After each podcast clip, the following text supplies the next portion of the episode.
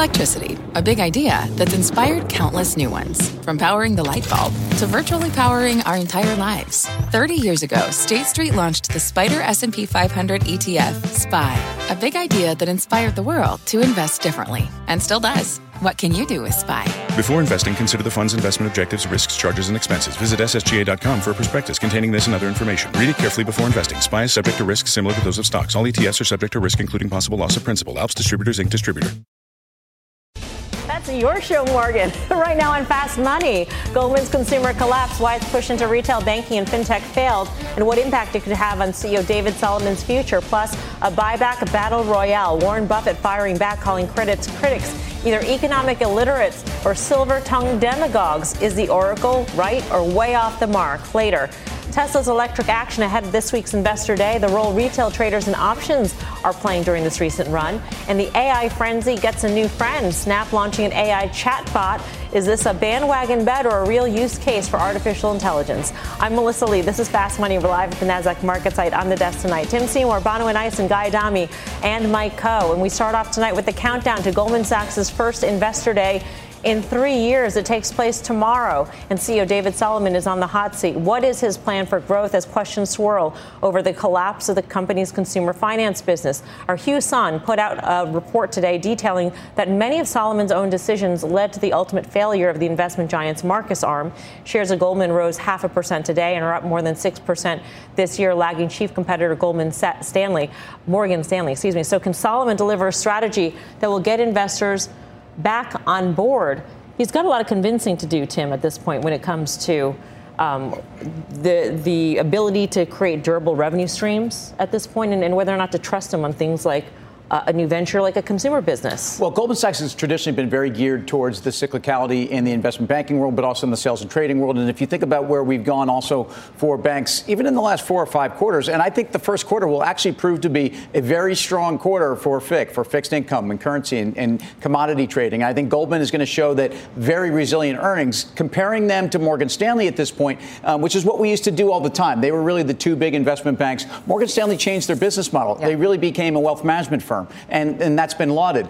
I think a lot of this focus on DJ Sol is overdone. I mean, ultimately, as a guy that plays music on the weekends in a band, I don't think that that distracts you from your day job, by the way. Second of all, I also just look at Goldman's performance relative to the other banks. Look at it to the XLF. Really, since the COVID lows, it's outperformed the XLF by 35%. I mean, has Goldman really underperformed that much here? Mm-hmm. I don't think so. But the whole notion that the whole DJ Sol thing resulted in a New York Times article a few weeks back, that goes to, and this is in Hugh Son's He's an easy article, target. right? That, that that's an easy, an easy target. target. When when a CEO is on the ropes, things like that start to come up and start being an issue because if your CEO who plays golf for six hours or 12 hours a day on the weekends, that you know, or you're a, C, a CEO who DJs at night, right. what makes a difference? But apparently, when you're on the ropes, it does make a difference doesn't it? Yeah, I mean, a tough backdrop just exacerbates problems, right? Yeah. So, I mean, that's just the way that, that's the way it goes. You signed up for that when you got in the seat. So, you know what? I, yes, he's probably too harsh on him, but I don't. I'm not crying any tears. Now, I will say,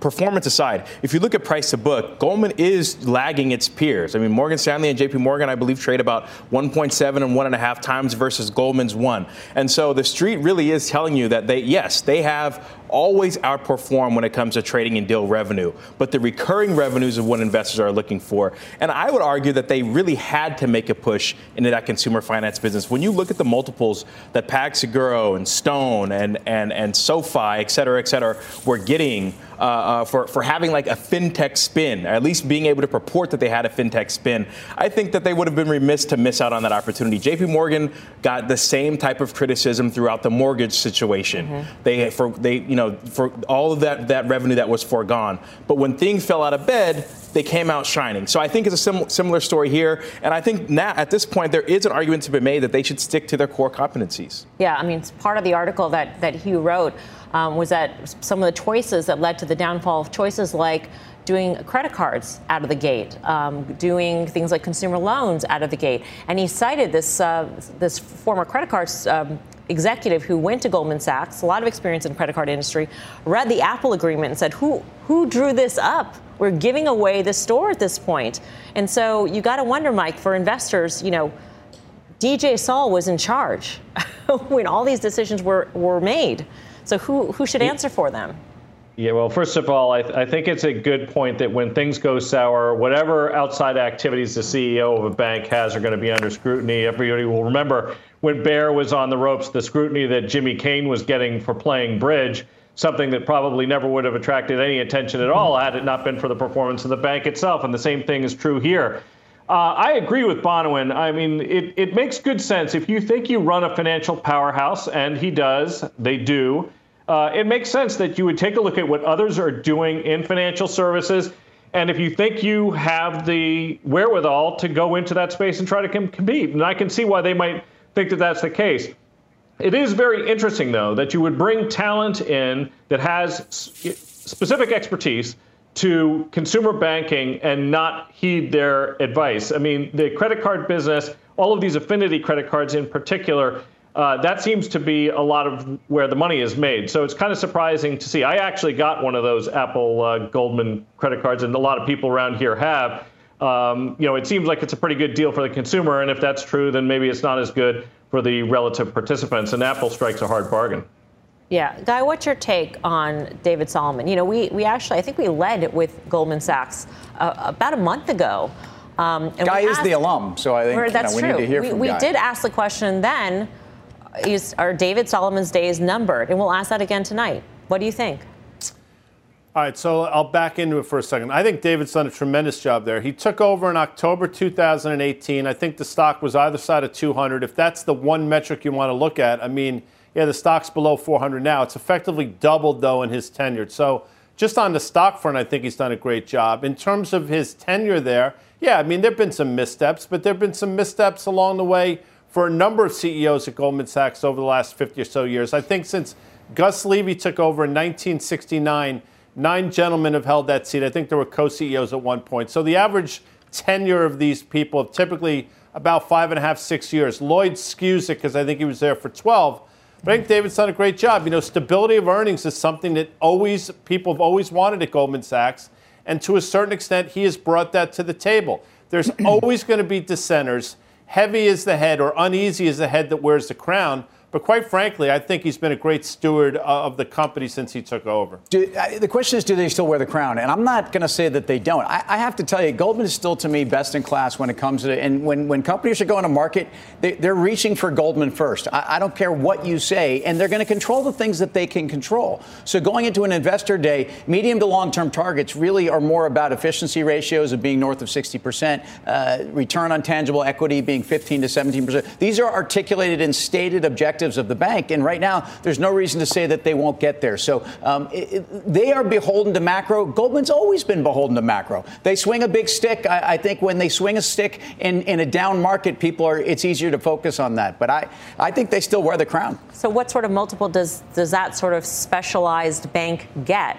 Um, one that will ride high when times are good, but will really feel the bumps when things are rocky. I mean, I think that's the question, too. I mean, if we are to accept Goldman as a sort of traditionally what it has been, and that is to ride the cycle, then what should that be valued at? But I, I, mean, I think that comes into, into trading and investing acumen, and they have shown that over the years. So I don't think they should be dinged for the bumps. The, the situation there is that you're, you're, just arguing that there isn't that margin of safety inherent in the business mm-hmm. model. It really is in the executive team. And until that changes, I think they'll continue to, to trade in line with where they've been around 10, 11 times. Yeah. Guy, what do you think? Well, it's interesting. I mean, JP Morgan gets that premium valuation, so that skews a lot of things. But so much is that predicated on the fact that everybody, including members of our panel, love Jamie Dimon. He tells a great story, and maybe they're deserving of that. But, you know, the question is how deserved it. And at a certain point, look, I understand why Goldman gets penalized to a certain extent because I think there's still this fallacy out there that they're completely dependent on trading fixed income, currency, and commodities specifically. That used to be the case. It's really no longer the case. And I think as people understand that the business is far more robust, I think they're going to get the valuation that they deserve. All right. Um, and by the way, David Solomon will appear on Squawk Box tomorrow, 8 a.m. Eastern Time, so you won't want to miss that one. Meantime, let's switch to Tesla. The stock is revving up, shares rallying over 5% today, bringing its gains to an astonishing 68% for the year. And it's only February. The EV maker is holding its investor day on Wednesday at its Gigafactory in Austin. So, what role are options and retail investors playing in this big run? Before we get to that, Tim, what are we expecting, do you think? I mean, we could be getting updates on its battery tech, 46080, 4680 battery technology, operating margins, a cheaper model yeah, Well, there, there are things that will move the needle to the upside, and the risk reward to me we'll get to. But I, I think the things that would be the excitement and the fireworks are certainly around a, a, Model 2, which was the affordable, the mass market car, really, that would be the global car, um, battery dynamics, and then even some update on China. I, I, think the China demand thing has been very misunderstood at times because China has been down. Um, there's been some sense, or demand or, or backlogs have been down. There's been some sense that China demand has fallen off the off the off the yeah. charts. But I mean, stocks rallied massively. Going yeah, and, and its volumes are. I mean, the discounts, Mike, have really worked. Well, yeah, I mean, that's the interesting thing. We talk about a, a global car, a value price car. The interesting thing is that now that uh, they've discounted the prices and we are seeing, you know, their eligibility for that federal tax credit return, the Model 3, which is their current entry level car, actually is, is quite competitive with the average car price sold in the United States right now. Uh, you know, you're not talking about an immensely expensive car if you're talking about that one. Obviously, you get up to the Model S Plaid and things like that. That's a much more expensive vehicle.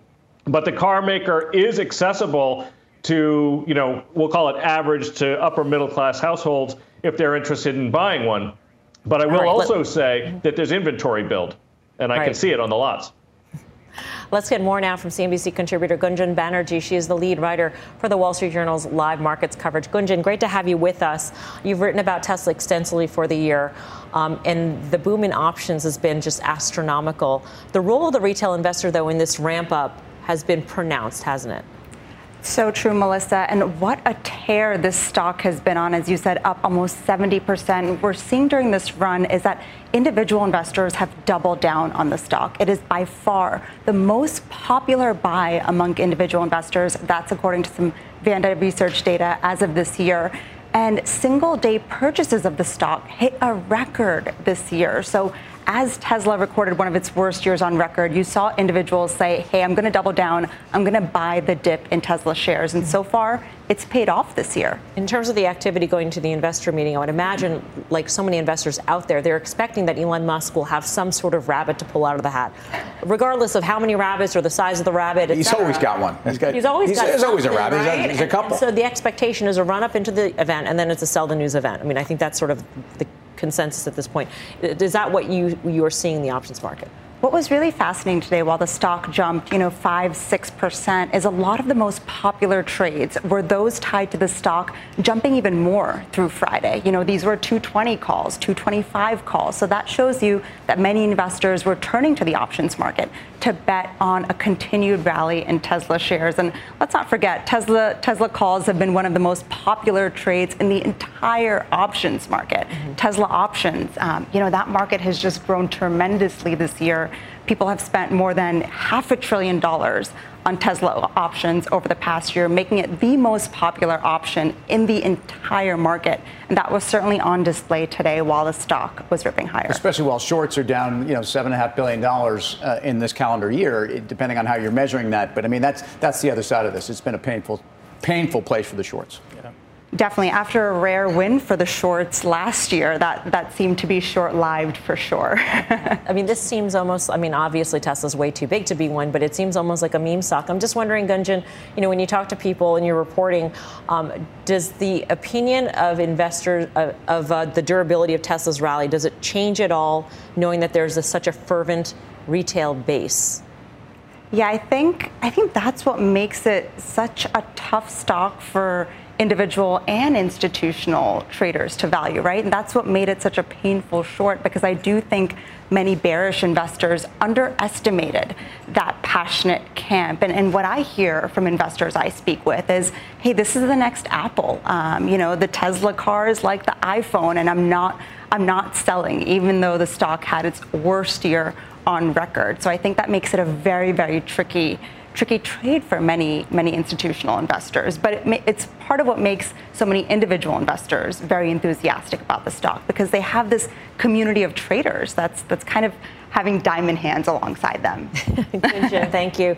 Great to have you with us. Thank Gunjan you. Banerjee of the Wall Street Journal.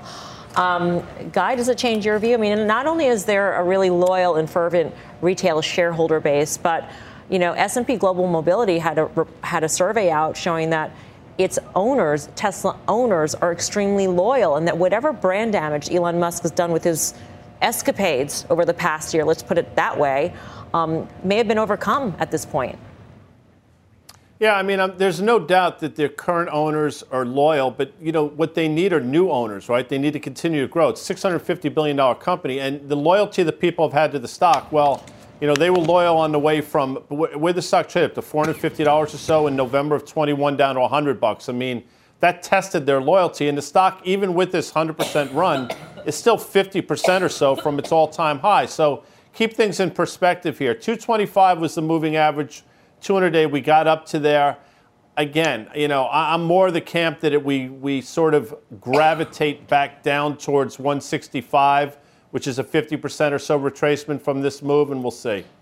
Yeah, I, think the technicals and momentum that you're referring to, Guy, are really what are going to lead the trading in the stock. And, you know, it's an age old question whether or not valuation matters. And I would say it does unless you're trading Tesla or the meme stocks, right? Like those seem to be absent of valuation in terms of, uh, you know, the, the, the, investing decisions that are going in from the retail community. I, what I will say is what you are seeing is retail traders becoming more proficient in the use of options. So, I, and I think what that may set up for is actually a situation where the institutions finally are able to, to trade this from a profitable way. Even if they're not getting the direction right, it will likely lead to dislocations and implied volatility. And that's honestly where the investor, the, the institutional investor, likely has an advantage. All right, coming up, we're all over the after hours action. Zoom and Occidental shares on the move after reporting results. We'll bring you the details from the quarters, plus the buyback bodyguard, the choice words legendary investor Warren Buffett had for critics of repurchase programs. More on that when Fast Money returns.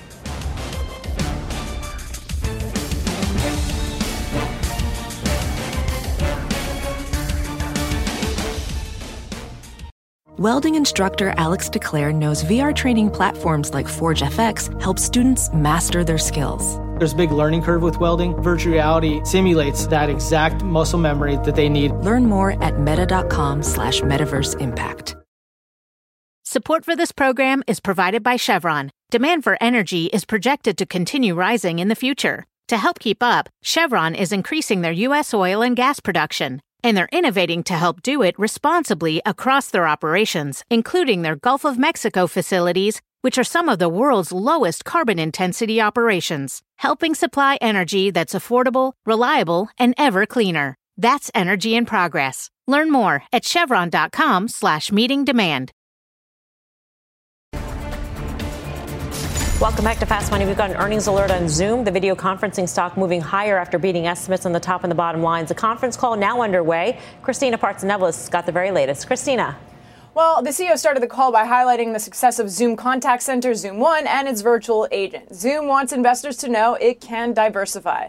The company handily beat EPS estimates, bringing in $1.22 adjusted versus the street estimates of 81 cents. Q4 revenue were up uh, about 4% year over year, driven by enterprise revenue, which is Zoom's primary growth engine at the moment, but revenue growth has been decelerating for the past eight quarters. Online revenue was a little weaker this past quarter, and the stronger dollar hurt foreign sales. That's why Q1 and full year revenue guidance came in slightly lighter. On the call, though, the CEO is saying they too will embed AI into more workflows with Zoom IQ, Zoom Virtual Agent, as well as translation and captioning during live sessions. No other details, though, were provided, maybe during the Q&A, but that's still ongoing right now. The company, though, did also also addressed the recent 15% reduction in employees. The CEO, Eric Yuan, saying in a recent blog post that he, quote, made mistakes in tripling Zoom's workforce during the pandemic. We will have Zoom CFO on Squawk Box tomorrow morning, I think just around 8.30 a.m. Mel? All right, Christina, thanks. Christina Partsinevelos. Um, nice pop in the after hours guy. There's something for everybody, I think, in this report here. Yeah. Well, listen, the, I, you know, they're holding on to their customers. There's growth, but there's some funky. I, I don't want to say funky accounting, but you know, if you look, stock-based compensation is up significantly, and if you look at GAAP income year over year, it's down probably 70% or so. So, to your point, you know, if you want to discount some of these interesting accounting methods, this stock-based compensation that so many companies are doing, yeah, it looks great. You look under the hood, not so much. With all that said, I mean, we traded down to levels we saw, you know, a few years ago and have bounced. So does the bounce continue? Maybe. And it's a fine company. You know, it's probably going to do what, $4 billion, a $21 billion company. So I'm not hating on it, but you got to look under the hood on this one a bit, Melms, as well. You know, I saw the eight and a half percent jump, and I immediately wanted to see what the short interest was on the stock to see if that explained it. I mean, it's it's less than seven percent at this point. It's come in a lot. This this was a stock four months ago, and we, it's had one of those moves, and, and again off the bottom. The, the problem with Zoom here is it's treated on some level like it's a high multiple stock. It's not a high multiple stock. It's 18 times, 19 times forward, wherever you want. The problem is it's not a high growth stock either. So we're talking about 200,000 enterprise customers, and, and, for a company that's become a verb, um, you know, it, it's a little disappointing. But so, so is Twitter. You know, they're they're just it's established itself, and the, the front to back end collaboration communication platform just not happening and, and, i you know when i look at the growth and i look at them growing revenues about 3 or 4% over the next 3 years it's hard to get excited here there's just so many other ways to zoom at this point uh, mike i mean Band-Aid was a word and Xerox was a word, but there are a lot of other ways to make copies and, and a lot this of other bandages out there. Play, by the way. Right, exactly. Yeah, what, what, yeah, what, well, guys good at this. Guys good. we do this all the time. Obviously, Mike. you can Skype, you can use Teams, mm-hmm. or you could use the outfit that the CEO and founder of Zoom came from, which is WebEx. And what's interesting there is Guy pointed out, look, if you buy Zoom, what you get is the earnings that come to the common shareholders. And if they're giving away a lot of, if they're basically giving away all of the upside in stock based compensation, there's no growth there. And in fact, actually, year on year, I think you're going to see. Net of those dilutive effects, a decline. Meanwhile, you could actually buy Cisco at about 10 times earnings, and they have WebEx, which is where Zoom originally came from. So, you know, to me, you know, neither of these are growth companies, but I'd sooner buy Cisco, even if I don't use WebEx over Zoom. I think that's a better buy.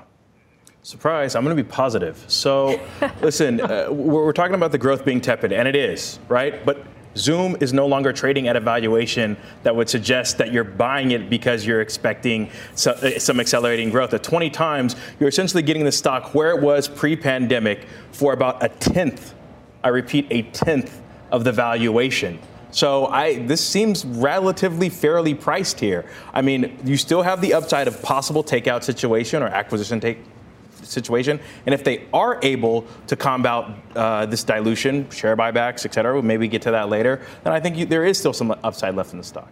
Right. There's a lot more fast money to come. Here's what's coming up next. Buyback, clap back. The Oracle of Omaha sounding off and defending stock buybacks. Warren Buffett's choice words for the critics and why buybacks could be a boon for the markets. The details ahead. Plus, brace for more volatility. Our next guest says it could be a bumpy road ahead for markets, while he sees a slowdown coming in the second half.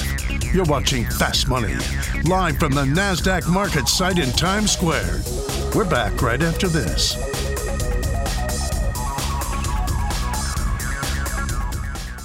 Support for this program is provided by Chevron. Demand for energy is projected to continue rising in the future. To help keep up, Chevron is increasing their U.S. oil and gas production, and they're innovating to help do it responsibly across their operations, including their Gulf of Mexico facilities, which are some of the world's lowest carbon intensity operations, helping supply energy that's affordable, reliable, and ever cleaner. That's energy in progress. Learn more at chevron.com slash meeting demand. Welcome back to Fast Money. Earnings alert on Occidental Petroleum. Shares of the energy company in the red after falling short of Q4 estimates on the top and the bottom lines. Occidental also announcing a new $3 billion buyback program. Our Pippa Stevens has been looking through the report. Pippa, what's the latest? That's right, Melissa. Oxy missing estimates as the average realized price for crude oil dropped 12% quarter over quarter, with domestic nat gas prices down 37%. Oxy earned 161 per share, excluding items during Q4, which was 19 cents short of estimates. Revenue also shy of expectations, down 12% from Q3. However, for the full year, revenue more than doubled compared to 2021, with net income hitting a record $12.5 billion. The company announced a new $3 billion buyback after completing its prior $3 billion share repurchase last year and also raised its dividend by 38%. Now, some of the stock's weakness here could be thanks to the 2023 capex guide of between 5.4 and 6.2 billion. Analysts were looking for the low range of that at 5.6 billion, according to Street Account. Melissa. Pippa, thanks. Pippa Stevens. Um, we got to go to Guy because Oxy was uh, one of the O's in Mojo, Mojo, his acronym for 2023.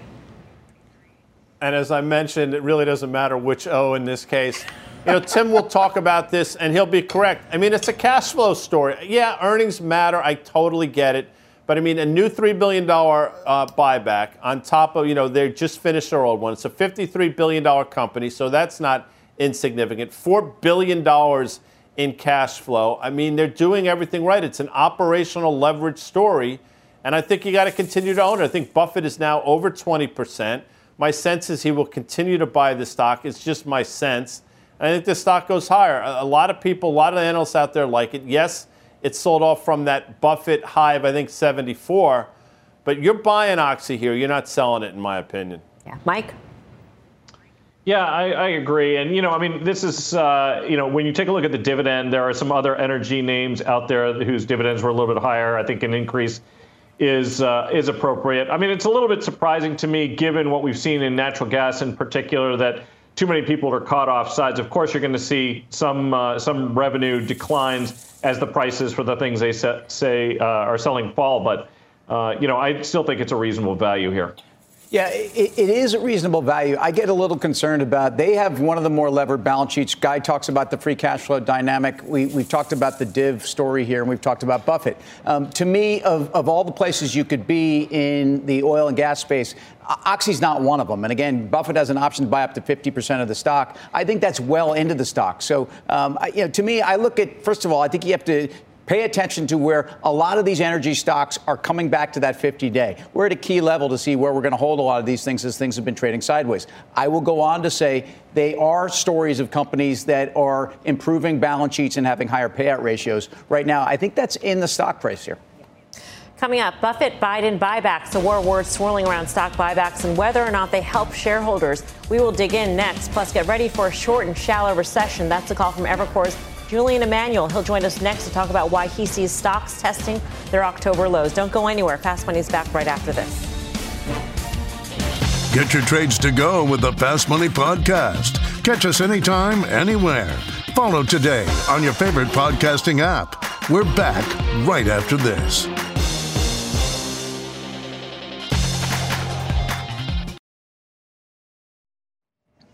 Welcome back to Fast Money. Stocks bouncing back from their worst week of 2023 with the Nasdaq rising more than six tenths of a percent.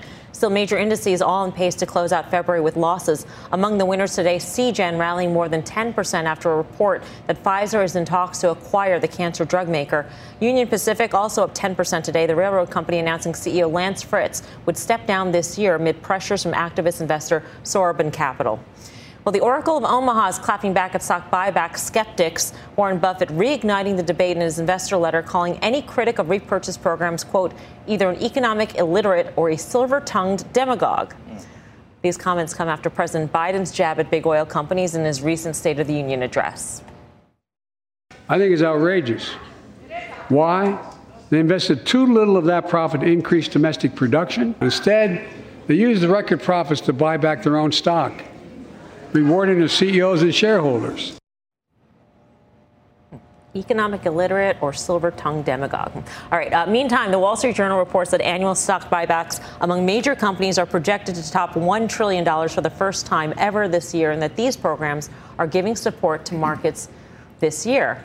It's interesting that he addressed this. This is largely seen as an issue that would be dead on arrival. Basically, it wouldn't it wouldn't actually pass muster. There's already one percent tax. No, the IRA. four times, no way. So no, no way of four times tax on it. And it's a political issue. It's been a political football. Yeah. We've talked about this on this show. If you're a company getting U.S. bailout money, no, of course not. Um, if you're a company that's buying back your shares, um, you know, the the argument for the folks that say, hey, we had a huge tax break for corporate America. I would argue that that tax cut for corporate America was about making American companies competitive on a global scale. And, and it doesn't mean that they can't figure out how to, to buy back shares. I, I, think this is more of a market discussion and what it's meant for stocks, and both in terms of the demand of the buyback and then actually the EPS support at a time when you know 68% of the companies have beat this quarter. I think that's great. That's actually uh, a significantly lower beat rate than we've had in the last four or five quarters. So uh, buybacks are helping the market here massively.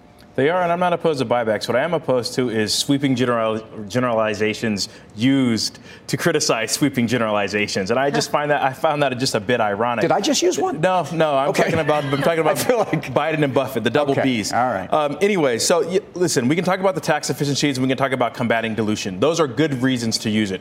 Now, but when you are essentially foregoing long-term value, trying to prop up the, the, the stock price artificially in the short term so that you meet other type of uh, uh, stock award metrics. I think that is a problem. And I do think you at least need to acknowledge that that is something that might drive buyback uh, type of activity. So I think there's two there's two coins to the side. I just found it a bit ironic that you know you, you you're not a, demi, a demigod or, or silver tongue demigod, whatever you use. I, I think to have an intellectual debate ab- about the merits of any type of public corporate action is is worth merit. Uh, Mike, what's your take on this?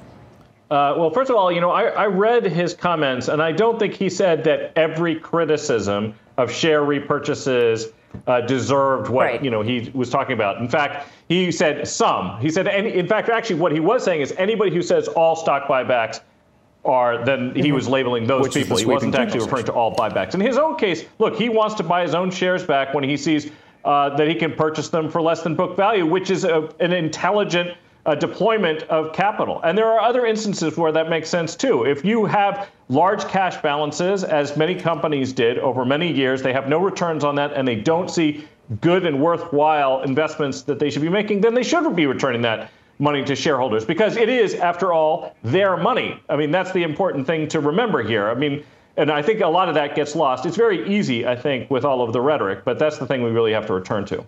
All right, for more on the corporate buyback spree and the overall markets, let's bring in Julian Emanuel, Senior Managing Director at Evercore ISI. Julian, great to have you with us. Um, I would imagine that you are not against uh, buybacks in, in the line of business that you, but of course, we do see companies that do use it for other reasons other than just merely capital allocation. Um, we see value in our stock. It is used as sort of a accounting, I don't know, trick.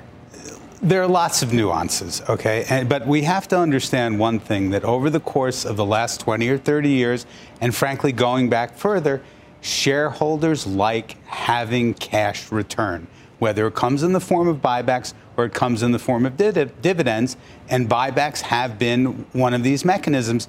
Now, the difference is, is that you're now in an environment where there's an actual cost to money for the first time in many, many years. so you're not likely to see companies borrow to to uh, increase their buybacks. Which that's a good thing. Uh, but on the other hand, you know, we're not fans of legislating what you should and shouldn't do. Let the market do that. Yep. Um, here, here to that. Let's get to your view on the markets at this point. I'm not sure, based on the notes, where exactly you stand. Bears positioning is neutralized, but you see some of the challenges getting higher and higher for the markets. So it's an incredibly complex environment. We, we've said uh, uh, very recently that if you're not confused, you're probably not paying attention. Um, and that is how the market is trading back and forth between 3,800 and 4,200. Uh, from our point of view, this whole idea, however, that you've gone from despair in December when we saw this massive tax loss liquidation to all of those stocks being the leaders in the market neither narrative is correct, but ultimately the odds of recession, given the collapse in money supply, given the t- rollover in leading economic indicators, and given you know the 800-pound gorilla in the room, the yield curve, tell us that we're going to have a recession at some point, and so therefore we see a retest of the October lows at mid-year. Not before it. And that's the point, right? Like we're not stocks can't retest until you have a recession or until you've begun to price that in. Well, the, the, the fact of the matter is, going back to 1962, you have never had a bear market bottom before the start of the recession. And Ed Hyman's view is that we're going to have a short and shallow recession. And I think part of the narrative in January is we got very happy that the inflation data was calm for that time, and that got people to believe more in the soft landing scenario. But now here we are, and the Fed's going to just keep on going until something either softens or invariably, as it has through most of history, breaks. Julian, as we wrap up earnings season and we start getting a lot more, or I would seemingly more focus on economic data, how, how do you think that translates into market activity, trading activity? investing activity. So, so that is actually another one of the challenges. First, we have to step back and say this has been the first earnings season of the last three where uh, investors were not able to completely shrug off the fact that estimates came in.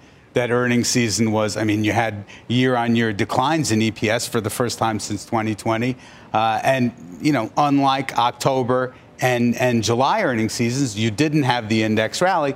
So it's very much a stock selection environment.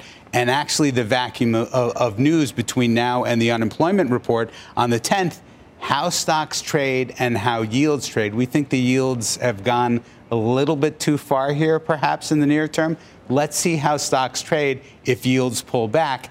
If stocks don't respond positively to that as they have for the vast majority of the last year, that'll be new information that perhaps we're a little bit more concerned about the slowdown. Last quick question, Julian, and that is your, your call for a retest of the October lows is mid-year this year. That roughly coincides with where uh, a lot of people see the peak Fed funds rate, and I'm wondering if that is a coincidence or if that's exactly why. No, it's, it's no coincidence at all. And I think the biggest debate among both investors and, frankly, the Fed is how monetary policy works with the lag. There's a, a, school of thought that says it's only six to nine months now. Well, we'd actually say it's probably more like 24 months because the stimulus was so huge in 20 and 21 that it's just starting to wear off now. And so you get to the second half of the year, and the, the uh, hiking that started in March is just going to start to kick in. That's interesting. Julian, thank you. Good to see you. Julian Emanuel. Guy Adami, I saw you nodding uh, in agreement with Julian when it comes to the lasting impact of the stimulus, and so therefore the lag effect is going to be even greater this time. That's interesting.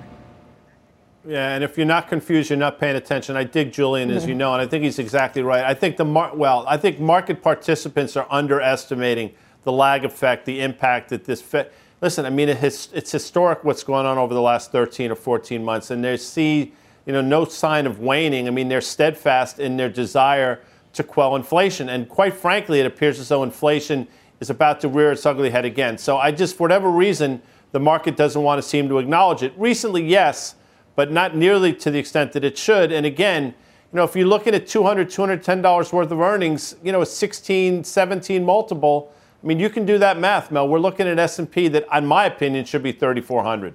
And I think we're in an 18 multiple guy. And, I think if you think about where we've gone from from November, or certainly those October 13th lows, and we talk about this all the time, you know, semis up 42 percent. Uh, I would emphasize what Julian said is I don't think stocks have begun to really price in this divergence between the bond market. We've had 60 basis points since that last payroll number. We have a payroll number next Friday. I think that actually sets the market up for possibly a place to rally a little bit because again, uh, bond yields have had such a massive move.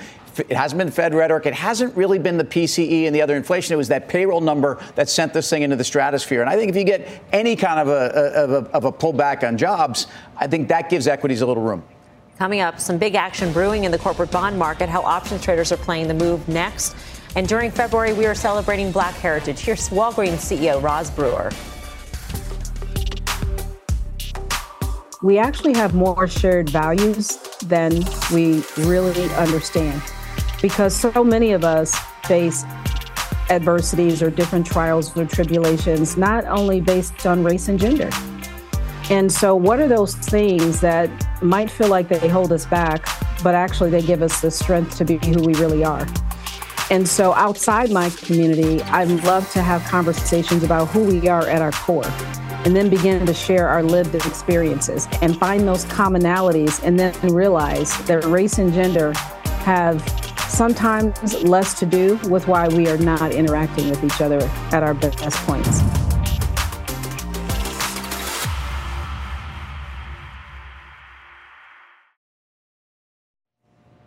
Welcome back to Fast Money. The two year Treasury note briefly touching its highest level since 2007 today, but the real action could be brewing in the corporate bond market, where one options trader is betting on a return to pandemic lows for the HYG. Mike, you spotted this one earlier today. Uh, yeah, HYG is the ETF that uh, tracks uh, high yield bonds, or otherwise sometimes known as junk bonds. It's always one of the busier ETFs, and, and today we saw puts outpacing calls by over two to one. Actually, lately that's not unusual. It has been overwhelmingly bearish uh, for at least the past month or so. The busiest contracts were the April 72 puts, over 40,000 of those traded. That largely the result of a big purchase of 15,000 of the April 72.69 put spreads. Buyer paid 41 cents. Now, the buyer of that is either betting that this is going to fall or at least hedging against it. I should point out, though, that that isn't necessarily a rate bet because TLT, which is the ETF that is more of a rate bet, actually saw some bullish bets. So what you're really seeing here, I think, is a bet that the spreads will widen. Yeah, Guy, of course, we watch the HYG a lot for what it tells us about uh, the general markets.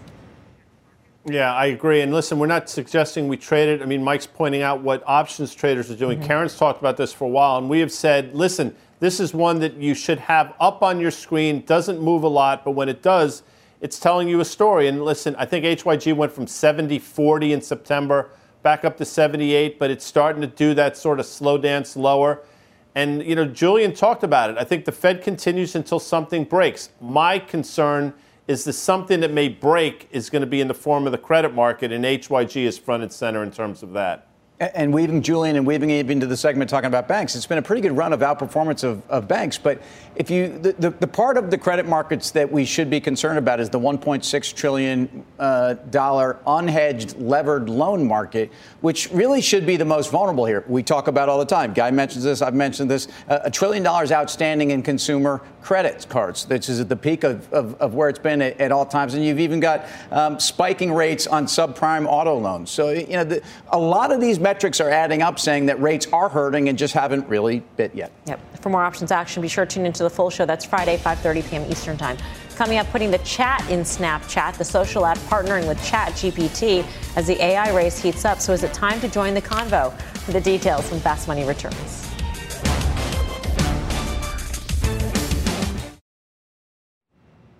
Welcome back to Fast Money. Snap entering the AI race today, at rolling out its own Chat GPT powered chatbot for Snapchat Plus subscribers. Shares finishing the day in the green, though well off the highs of the session. Now Meta is getting in on the action too. For more on the AI, AI race, let's bring in Julia Borst. And Julia. Well, Melissa, the AI race is definitely on. Mark Zuckerberg just announcing this afternoon on Facebook that Meta is creating what he calls a new top level product group focused on building new experiences around generative AI. He says short term, they're focused on building what he calls creative and expressive tools. Long term, he says they're developing AI personas and they're working on creating AI experiences with both text and images along with video. This announcement came after Snap shares gained about 1% on the announcement that is starting to roll out a new AI chatbot for Snapchat Plus's 2.5 million paying subscribers. It's called My AI and is built on OpenAI's latest GPT technology. And it aims to help Snapchat's paying subscribers with the likes of trivia questions, composing messages, poems, or stories to send to their friends. Now, this shows how Snap aims to deploy generative AI to build its paying user base. But we have to remember that Mark Zuckerberg, he warned today that there is foundational work to complete before getting into what he called really futuristic experiences. So, Melissa, there's definitely de- debate about how quickly some of these new tools should be rolled out for public consumption. You gotta wonder if Mark Zuckerberg's thinking, oh, I should have renamed the company AI instead of just Meta or Meta AI or something. I missed the chance. Julia, thank you. Julia Boorstin. Everybody's in on it, Tim. All of a sudden, everybody's got something to roll out. Yeah, and, and look, I, I, think Google was oversold on this, and I think in, Nvidia is overbought. I actually shorted a little bit of Nvidia today, a little tactical short. I'm, I'm, it's part of a barbell. I have plenty of other exposure on the other side, but you know, I know all about this 10-year deal with Microsoft. I mean, it's been told me blue in the face. I know all about that they are hardware and a software uh, kind of hybrid that is a way to play it now, and I know that they're 60 times forward earnings, and, and they've outperformed the S&P by 111 percent since October. I mean, at some point, you know, I think there's a chance chance to be tactical on this, and I am. Yeah, I mean, the arms race is on. I think if you've got anything that's AI, AI adjacent, you try to at least find some way to roll it out. I, I think the best thing Snap has going for it is that this AI bot is likely going to dissolve in 30 seconds. So, uh, yeah. I'm waiting for companies to be like Long Island AI and Riot AI. And remember those yes. days when everything was a blockchain or something, Guy? I know you remember these. yeah, of course I do. I'm waiting for the next for the AI gate like that silver gate that we fricasseed a few months ago. Quickly, because Tim made fun of me back in early February. Remember we talked Doji stars and yes. Gap Island oh, reversals? How can we forget I wasn't making fun of you. Yeah. We pick on the ones yeah. we love, by the way. I want you to take a look at that Facebook chart. And by the way, to answer Tim's earlier question, the top of that list, of course, is Q-tip because it's not a Q-tip. Uh, it's a cotton swab, but of course, Q-tip has become the vernacular. Back to you, that, Mel. That goes back to our, our game that we were playing earlier it's today. A, it's a fun game, it by the way. Absolutely is. Uh, up next, final trades.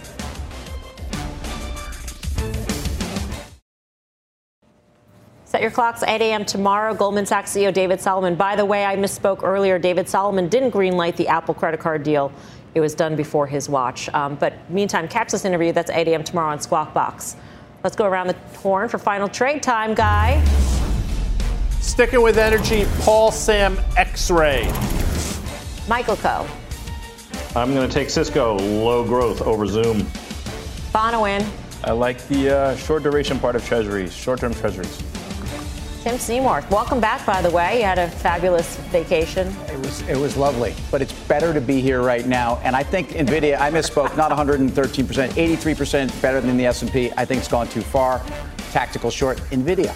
All right, thanks for watching Fast. Stay back here tomorrow at five for more Fast. Meantime, don't go anywhere. Mad Money with Jim Cramer starts right now.